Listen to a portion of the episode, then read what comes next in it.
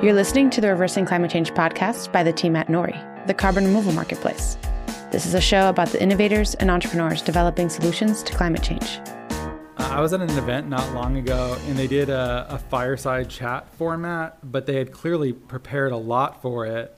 And it, it almost felt like more of a more stage managed than anything else because they presented it as though it was going to be candid, but it, it felt so programmed that it it was much worse than if they had just presented a thing as a speaker with a slideshow presentation that had clearly prepared very much in advance. So let's just not do that. yeah, I, I, we definitely didn't do that because I don't have a script. So. yes, you're you're listening right now to the chronically underprepared Patrick Tsao, Nori's head Great. of product. Just kidding. Pat, yeah, Patrick longtime fan of the show, breaking his heart with his intro by publicly insulting him. Hi, Patrick. Thanks. Thanks for having me, Ross. This is one of my favorite podcasts. Yeah, yeah. No longer, though. Um, you're listening to the Reversing Climate Change podcast, and as you probably know, uh, I'm, I'm one of the co founders of Nori, and I'm the director of creative and marketing here. And we want to do a product update. I think it's been several years since we've done this. We've had a lot of things going on, and uh, we're overdue. Patrick, you've never even been on. So when? How long have you been here? Uh, coming up on a year and a half. Year and a half. So that's a long time to go without a product update. Uh, if, so someone's listening right now, maybe they don't work at a tech company, they don't really know what product means. It has a sort of, if you're inside the industry, if you work at a tech company, you know what it means. But maybe if you're outside, it's just one of these fancy pants tech, pat ourselves on the back kind of department names. What even does it mean to work in product? That's a, I mean that's a great question. I think we're all we're all of us working in product are constantly trying to answer that question as well. Um, but it's it's one of those jargony words that can mean as much as you want it to mean. Um, but I think in the most kind of pure sense, at least how I think about it is anything that could potentially impact customer experience could be counted as product. Um, oh my god! Is there anything outside of that though? And that's that's the problem, right? And marketing often says the same thing. so yeah, everything is marketing and everything yeah. is product. Good luck. yeah, but I mean, you know, I think every product leader starting at a new company should ask themselves the question, what is product and why do I deserve to be here and what is my job and what value can I add? And I think in different companies, you know, the services uh, are different and so how product or software or whatever your scope is fits in can be a little bit different, and that's kind of part of the challenge. Is the job is different everywhere. Um, within Nori specifically, I think most of the job of product with regards to software today is to help us scale what we're doing and make us more efficient and be that supporting platform for whatever we need to do to reverse climate change. And so at the moment it's things like, you know, importing data at scale and quantifying uh, different farms and different fields based on crop event data. It's uh, creating a user experience for folks to keep track of what credits they have and what credits have been issued and enforcing certain rules around when retirement happens and whether trading can occur, um, making sure that growers get paid. And so all the kind of foundational stuff that has to happen for any of this to work um, is supported by software, and that's kind of what we're here to do. Hmm. I've heard you describe it, um, the product discipline, as being tool makers. Yeah, tool makers for, for scaling. I've heard things similar to that. I, am wondering if maybe someone listening can't distinguish that from engineering. Um, are these synonyms? Is it different? Well, I think that engineering is a way to build product, um, and oftentimes, if you're if you have unique needs and you're building your own software, then you obviously need engineers in house to do that. Um, but you know, with these days, there's so many no-code tools available that one could actually prototype and build something producty without any engineers involved, and that's entirely fine um, in some cases. And so I think product is supposed to be this more encompassing word of like, what do we, what tools do we give ourselves to um, help us do what we need to do, and engineering is perhaps one way to to go about getting our hands on those tools. Does that help? Mm, so it seems like if I were in your shoes, I'd be looking ahead into generative AI and making sure there's a role for me to be the best possible AI shepherd I can be, so that there's a future where engineering is um, made redundant a little bit by AI, or at least for certain functions. That there's still product leadership that needs to be done by an actual human, human, namely yourself.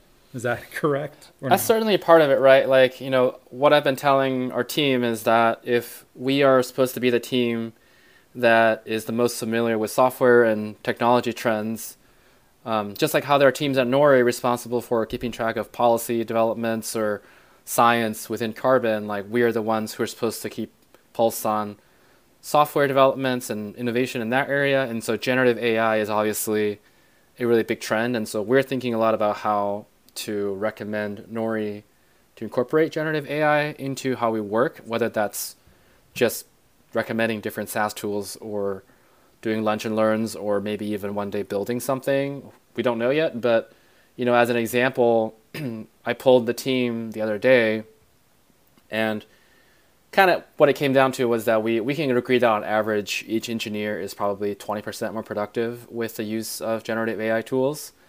And wow, yeah, cool. and so and I think that's quite neat. You know, I don't know that generative AI will fully replace an engineering team or any team for that matter fully, but I think the job of the people who are on that team is about to change quite drastically. I mean, if you think about 20% productivity gain across our team of five engineers, that would mean that we've already pretty much created a headcount from our AI, right? Like if you, if you add that together, we're doing the work of six people with five, and you know things, you know concepts like the mythical man month would say that you know more people doesn't equal like linearly more productivity, and so if you have fewer people doing the work of more people, that's actually even more more effective. Um, and so, so one of the things I'm thinking about is, well, can we replicate that kind of productivity gain across the company? Um, and you know, in a world where we're short on cash and trying to preserve runway and we don't want to hire too many people, well, if you can get 20 people to do the work of 24, that's a fairly high ROI initiative potentially, right? You guys could also just switch to a four day work week. Yeah, I'll run that by that by Matt and see what he says. That's pretty pretty exciting. Is the does the scaling of that not work linearly because the changeover costs of having additional headcount rather than less people doing that same amount of work? Because I feel like a lot of a lot of energy is lost from having to teach someone. Okay, here's where this is at. I need you to jump in here. I recently just started doing all the podcast stuff myself rather than outsourcing it to functional specialists because the, the mere act of explaining it, I felt like wasted more time than we got benefit out of. Is that the same for product? Yeah, I mean exactly. It, you know, humans are not you know the best collaborators as can be observed in nature. Like if you look at how ants or bees work, like that's not how we work. We're like creative people who ask questions and you know communicate and or fail to communicate at times. So there's a lot of friction that comes from more people working together. Um, and so yeah, you're exactly right. It's like at what point is that overhead still ROI positive? So you know you can't just infinitely staff a project and have it, you know, take much less time. Sometimes it doesn't work anymore at a certain point. So. Um, yeah, I've heard this said as the uh, nine women can't make a baby in one month. Yeah, yeah, that's, that's a different type of constraint, but for sure, yeah. yeah, there's something about that where it just it doesn't work like maybe you would expect. And adding, I've often had an experience too where adding more money or more human power into a system hasn't led to a corresponding increase in outcome. Oftentimes, it's just been more management, more administration, and confusion. And it would have been simpler to take a little bit more time. That it would have. It looks like you can just buy your way or hire your way out of a problem it turns out humans don't always work that way.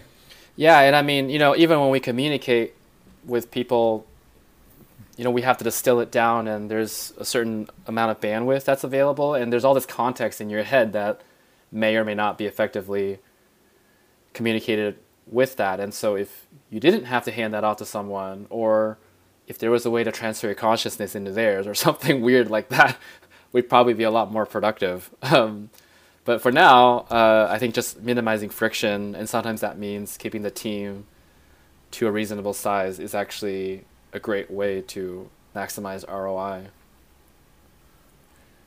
That understated importance of tacit knowledge is, is really key.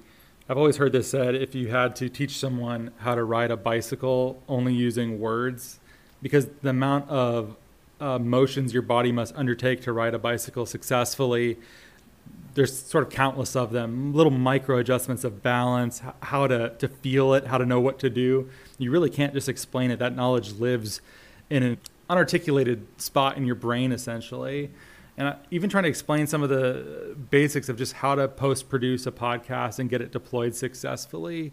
Um, it might seem like that's one step. It turns out that's 500 yeah. steps that it has taken years to build. And you don't realize that until you're trying to write the document for when you go on parental leave or something yeah. like that. And then realize, oh God, what am I saddling someone with? Yeah, yeah.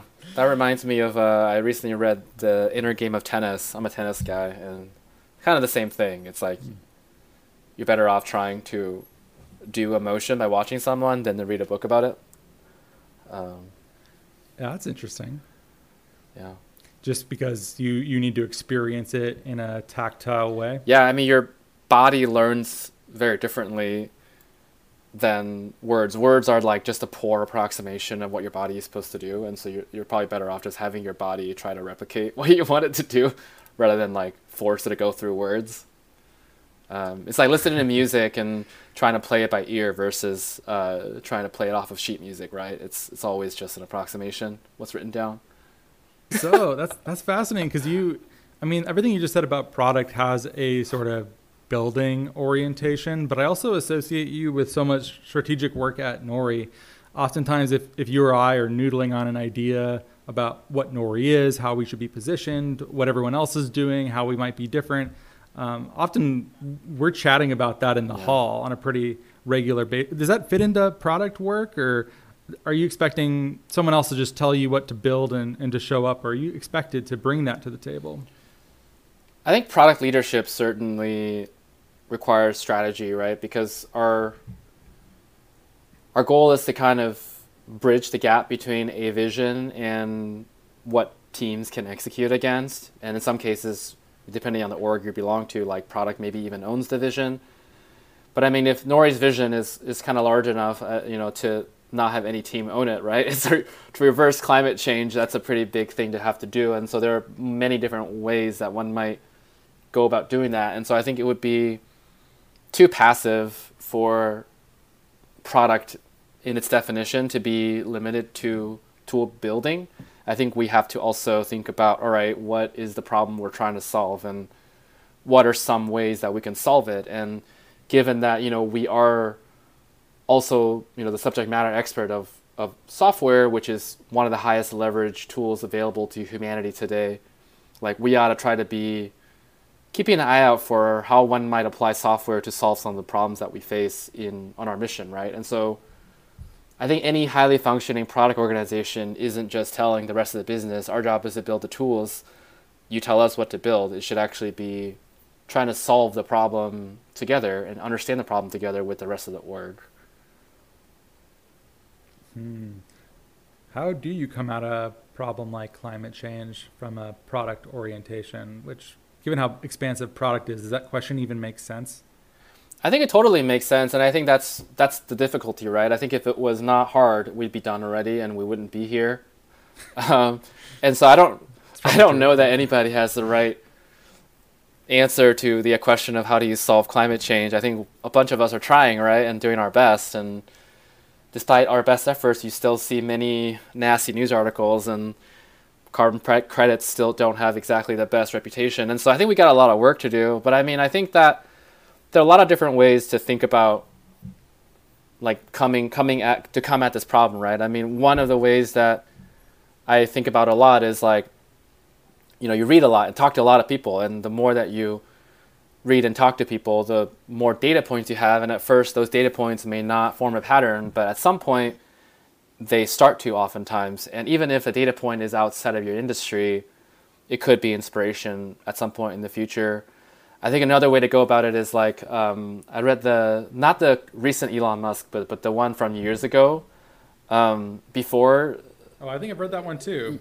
Yeah, it's from like probably like five years old. Yeah, yeah, like before all the recent crazy stuff, and and in that book, um, there was a pretty strong emphasis on like first principles thinking, and they were the example they used was how Elon went and looked at like rockets, and they they were costing NASA like orders of magnitude more than if you were to just take the what goes into a rocket and add it up, and the question was why, and so he that's one of the ways that he then like went about building rockets at SpaceX.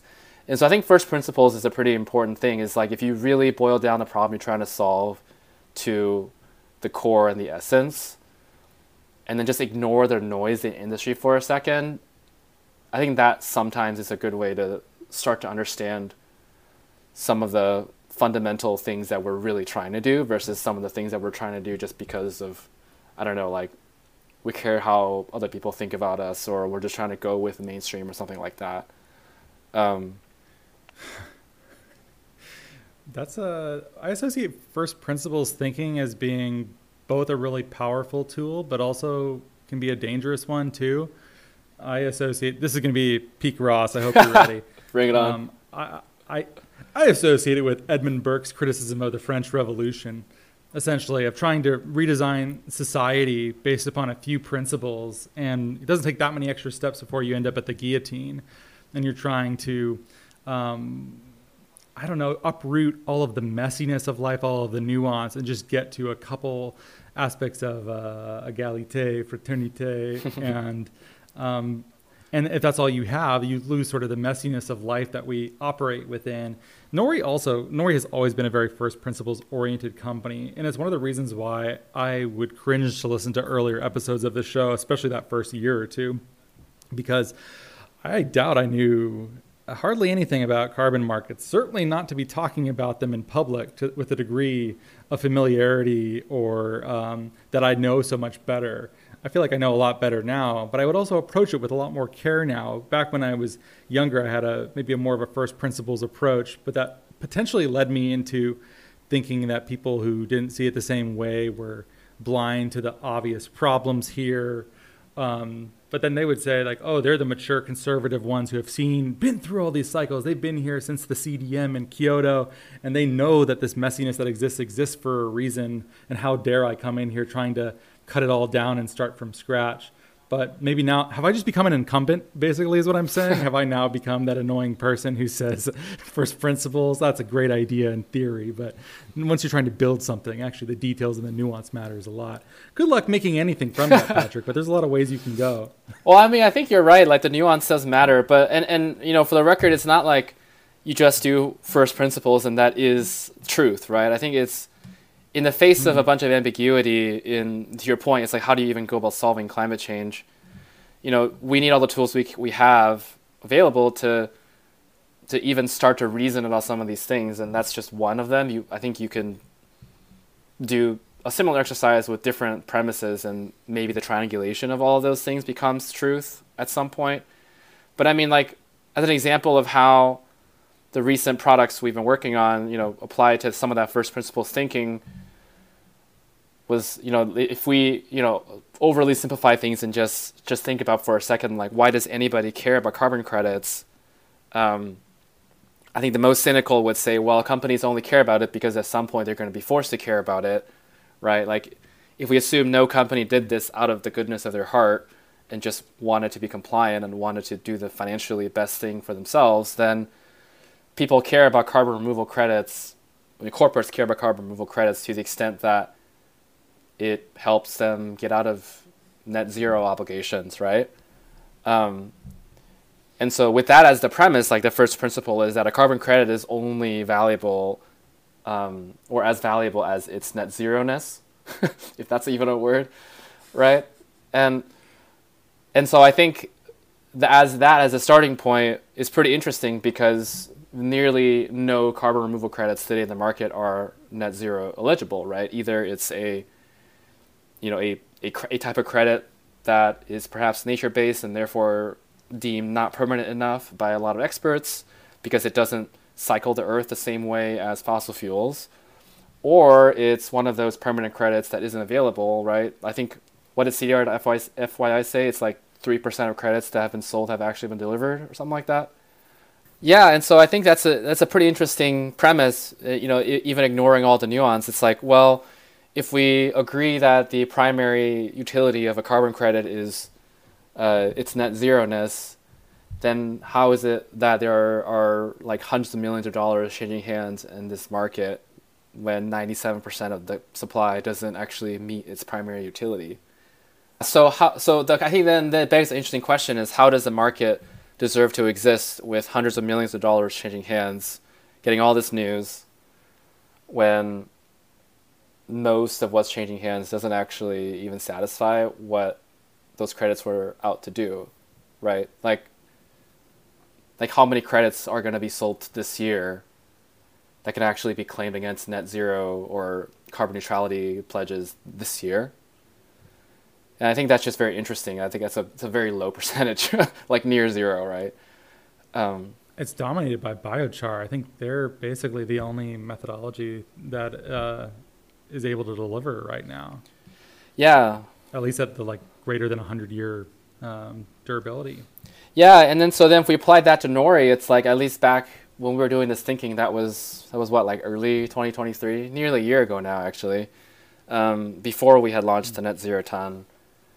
Then it was like a bit of an interesting conundrum for nori. It's like, well, if n- none of nori's products satisfy the core value of a carbon credit, then what do we do, right? so what are we here to do? So that also begs some interesting questions, I think, internally to ask of like, okay, well, is it enough to work only in soil or not? And do we need to think about selling soil differently if we don't want to imply that it's net zero eligible?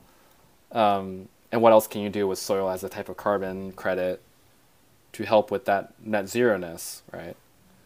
I wish there was a way to do this so much faster too. What's that company that doesn't even make clothes until it gets enough purchases and it does it like nearly instantaneously? God, you're gonna say it. I know the name I of the company. You I know what I'm not. talking about? It's like they don't they don't actually have inventory. They just they sell they sell designs and if they get bought they Oh, I've make heard of this. and and it gets retired very quickly too. So they they basically create fashion um, just instantly off of what the trends are and innovate very very quickly and retire things very quickly. Unfortunately, it creates a lot of fast fashion waste and those criticisms apply. But anything that you do at a company like Nori, because there's a contractual basis for it, there's many laws and regulations that one must um, be in compliance with. There's marketing and messaging around it. There's customer research, and then just the mechanics of delivering this thing, working with suppliers. Anything that you see any company do basically has taken at least several months to, to get shipped. Um, and who knows, like, is net zero even going to be the thing that people are going to care about a year from now? We got kind of lucky and yes, turns out they do still care about it, but for how long? And how can you make it so that this uh, innovation system goes much faster? So whenever whatever supplants net zero, um, how do we stay ahead of that essentially? Yeah, but, but regardless of what you call it, right? Like the truth is that fossil fuel emissions get emitted and stay in the atmosphere for a very long time. And so like going back to first principles again, then it must be the case that if we ever to define like what is a negative emission, uh, it should follow a similar trajectory that's like nearly the exact opposite of one positive emission, right? Otherwise, the math won't work. And so, so if like the definition of a carbon removal credit that is net zero eligible is that representation of a negative one in carbon accounting standards, regardless of whether that's called net zero or something else, like that concept must exist, right? Otherwise, we're not gonna we're not gonna ever solve it. And so, so then hmm. the question becomes, how do you then launch a product that is the negative one? Like you know, accepting that this is a, bit of a moving target, but like, I think scientists actually have a fairly, somewhat like pretty consistent view, I would say, right? What a negative one emission should look like out in nature, like what should it uh, do to the Earth. Um, how we actually get there, I mean, that's I think that's kind of the more the MRV world. Um, Yeah, there's some open questions I think about how long it must remain sequestered for it to count as a true negative one. Is it 100 years? Is it 1,000 years? Is it 10,000 years? Um, how much reversal risk are we okay baking in to a credit and calling it permanent or, or durable. There's a difference between those things. Um, so, but yeah, broadly, I think there's more consensus probably than there's been in the past. Yeah, and I think that's I think we that's what we talked about why internally the idea of blending was interesting, right? Is that I think even though it is still a moving target and blending might be a key word that I shouldn't use publicly without explaining. but uh, yeah, I mean, I think that it's a moving target, but I think it's now defined enough where perhaps one could reason about um, different types of carbon credits and how one might go about stacking or building a portfolio out of them to make it approximately a negative emission, um, according to you know the idea that a positive emission, if you assume that it's out in the world forever until you take it back in, then the negative emission ought to be one emission put away forever. Maybe we should introduce blending, reintroduce it. We've done shows on it previously. I'll link in the show notes to Radek and I talking about it. Um, Patrick, why don't you talk about what blending is and what the NZT is, and, and maybe we'll get into some of these ideas. I'll try. so let's see. Blending first came about as an idea, uh, actually from one of the brainstorms that you you ran, Ross. Um, is this what Nori? Did. Yeah, yeah. and so, so I think I think at the time we had recently launched an API so that people can come and use our supply basically to to build on top of that and do something with it. And so we were there was this brainstorm that you ran where the company was invited to throw out crazy ideas of how one might go about using that. And one of the ideas that was pitched was uh, kind of funnily called Noridactyl because the idea was that you could um, accelerate the climate impact of these future ex ante credits, DAC being the obvious one to pick on, um, so that you know by first pairing it with one of our soil credits and uh, and it's a nice mix because uh, our soil credits are ex post, meaning that you're paying for carbon that's already been removed. And um, so it's immediate impact, but it's not as durable as some of these other uh, methodologies. And so um, it's kind of good at exactly the th- thing that these future credits are not good at. You know, where a, a future, you know, 2027 vintage year DAC credit might be highly durable and hopefully permanent, um, but it's not available for you know, five, ten years. And so, you know, a, a natural criticism of that would be, well, we spend money on that now to develop the tech, but we're all kind of just waiting and hoping it comes to fruition. And so, but what if you were to build a, a product that allowed anybody who was buying these future credits to also buy a soil credit from Nori, which um, essentially quote unquote upgrades that future DAC credit to be a present day kind of impactful credit. And we call it Nori Dactyl because we put Nori and then DAC and then made it sound like a dinosaur, and that was fun. um, yeah. Was it fun for for whom was it? Uh, fun, for me, Patrick? it was. Yeah, was it definitely. Okay. Yeah. Sorry. yeah, and so you know that was like for a while actually one of the uh, sales pitches we pit we experimented with. You know, was that c- could one go out and work down the list of the CDR.fyi buyers and look at their vintage year and try to say, hey, why don't you spend a little bit more money and instead of having a 2027 vintage year, having a 2023 vintage year. Um, turns out that wasn't exactly the right hypothesis, but that's fine. It's still a good idea. And around this time, we um, we got very lucky and got invited to the beta program with Stripe for their climate orders product, which recently launched as well. Um, and so that was good luck because it enabled us to use our supply and build it on top of the Stripe Frontier supply, which tends to be the ex ante future durable stuff.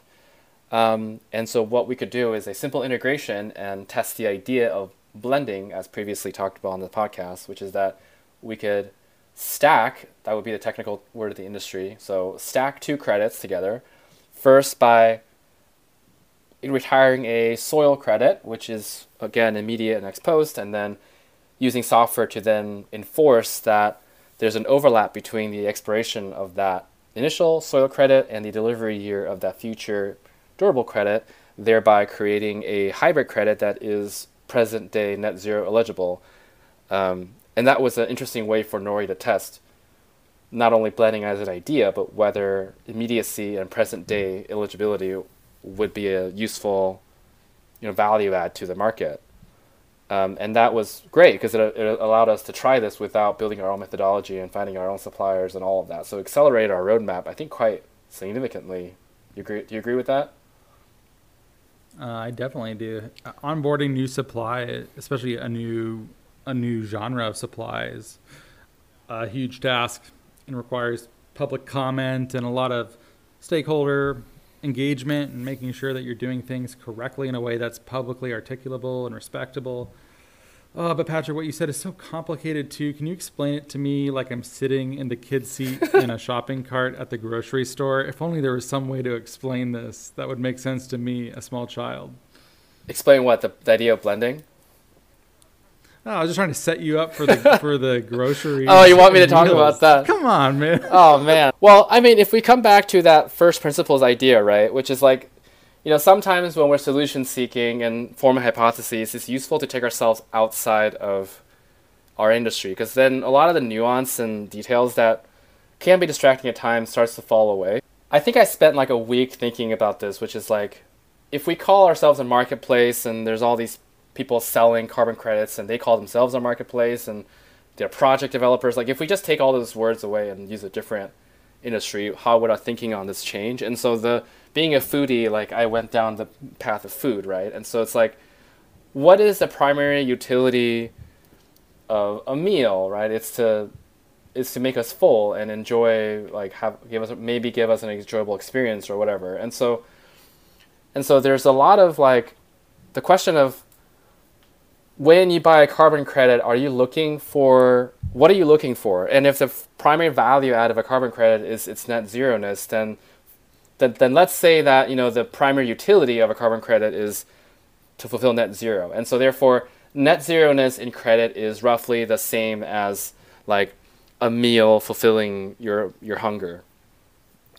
And so then if you keep following that line of thought, it's like, well, if somebody sells you a carbon credit, call it the Nori regenerative ton, which is a soil credit, therefore is not necessarily like net zero appropriate, how would that fall into that line of thinking, right? And so what are what are like ingredients that go into a meal um, that don't necessarily represent the entire meal, and so it's like groceries, right? And and then today, and furthermore, in, in the climate kind of carbon world, there are all these consultants that people hire and to help them come up with like a carbon emissions management solution as a corporate like how do you go about managing that and so you can kind of think about like you know if if carbon credits are mostly not net zero eligible today.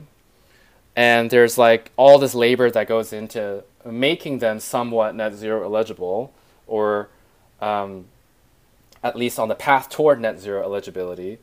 Then kind of the, the parallel is like okay a chef you know is responsible for, for cooking a meal out of groceries.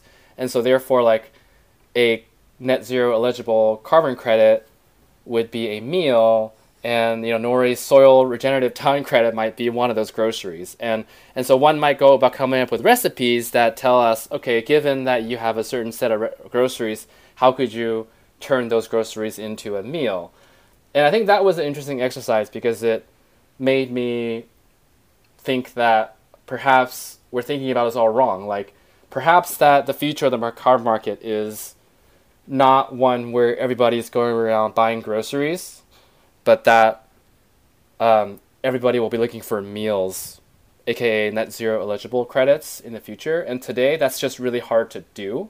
And so people spend a lot of money outsourcing and purchasing recipes and hiring people to execute on those recipes. And that's why there's a whole industry of people working on carb like carbon consulting services. But then for Nori, maybe that's somewhere some opportunity we could think about, which is can we create a product that is the meal? And Nori's value add is we go out and curate the groceries, find different suppliers, carbon to partner with. we have our own in-house science team, and they come up with the recipes and help all of our customers turn that into meals. And so that became the premise of a lot of funny strategy discussions. I think you always giggle when I talk about this. I don't know why, but um, I think you like it. I do like it. I just like setting you up though, because once you have an idea like that, that metaphor is just too strong, and then, you know, if all you've got is a hammer, everything looks like a nail. If all you've got is this grocery thing and meal thing that you're always bringing up, no, I think it's a, I think it's a good way to understand it too. And what are people trying to achieve when um, buying carbon credits? Because we, one of Nori's faults is it's both the thing that we're really good at and also something that has occasionally been difficult to deal with is that we're we're often farther ahead of our customers in some ways and trying to innovate and trying to keep abreast of what has maybe held carbon markets back and trying to innovate past that. And uh, it would be really nice if we knew exactly what customer goals were and then could tailor portfolios to them. I mean, people are doing that too. If you want to hire many of the intermediaries out there that are more like consultants, they will help you do that. They will build a portfolio for you. But there's also there or there should be a segment of the market that maybe doesn't have enough money to be hiring out consultants, but they do have specific climate goals and it's not just we want to buy offsets. That's like saying, where do you want to eat? I don't know, I want to eat food. Yeah. You're like, okay, but some specificity here. What is your goal to qualify for net zero? Are you trying to be officially net zero? Do you want to engage customers and give them a chance to participate too? What do they care about? Do they care about supporting farmers? Um, do they care that you're supporting cutting edge, weird uh, pre MRV carbon removal? What, do, what are you trying to do here? I don't even know that many customers are even ready to have that conversation. Some of the things that I've heard back from um, non bleeding edge, non carbon removal industry gatherings is that the discourse is mm, like far behind that. Mm-hmm.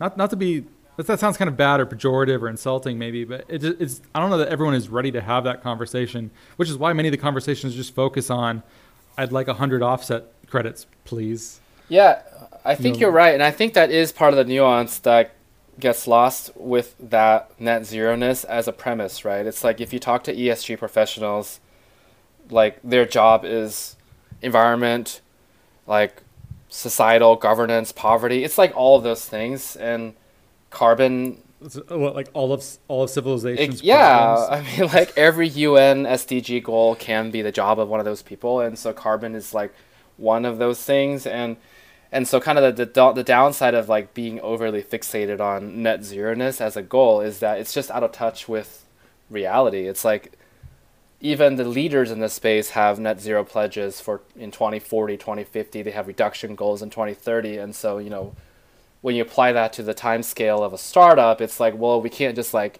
hang out for another six years before people really start caring about net zero ness um, and you're right like a lot of these people who make decisions about esg would say you know supporting healthy food and good land stewardship is more important to us than our net zero goal and we have customers who say that. And so we do have to be careful when we talk about a meal like maybe they're maybe they just want dessert. Maybe they don't want a full meal. Maybe they just want a snack. I don't know.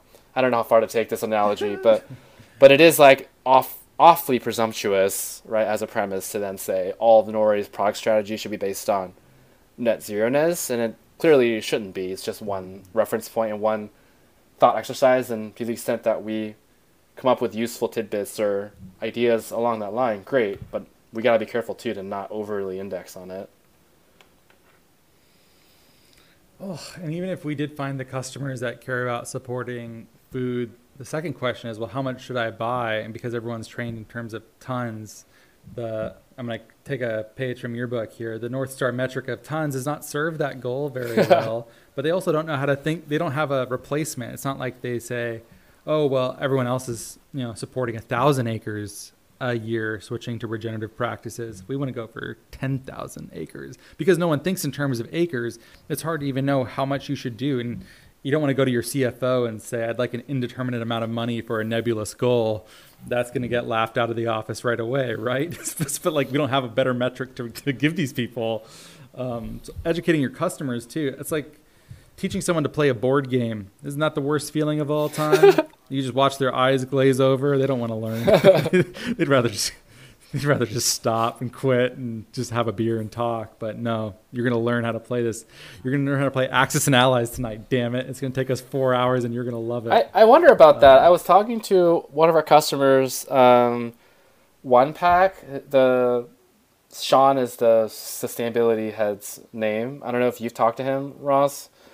I Um, so they work on circular economy, and so they run like recycling programs for companies, like, and their North Star metric is carbon, yes, but uh, how much landfill, how much landfill did they avoid, right? And so in like weight, um, so you know, I feel like that's actually a really good example. It's like the agreed upon behavior that we want is less trash in landfill and um, and the way they're going about it is making sure things that we throw away become you know part of the raw materials for new things to get made. And so like you know like if you were to like shoehorn carbon accounting into that impact assessment you would you would like I don't know, take the all the trash that was not in landfill and try to calculate like I don't know how much it emits as it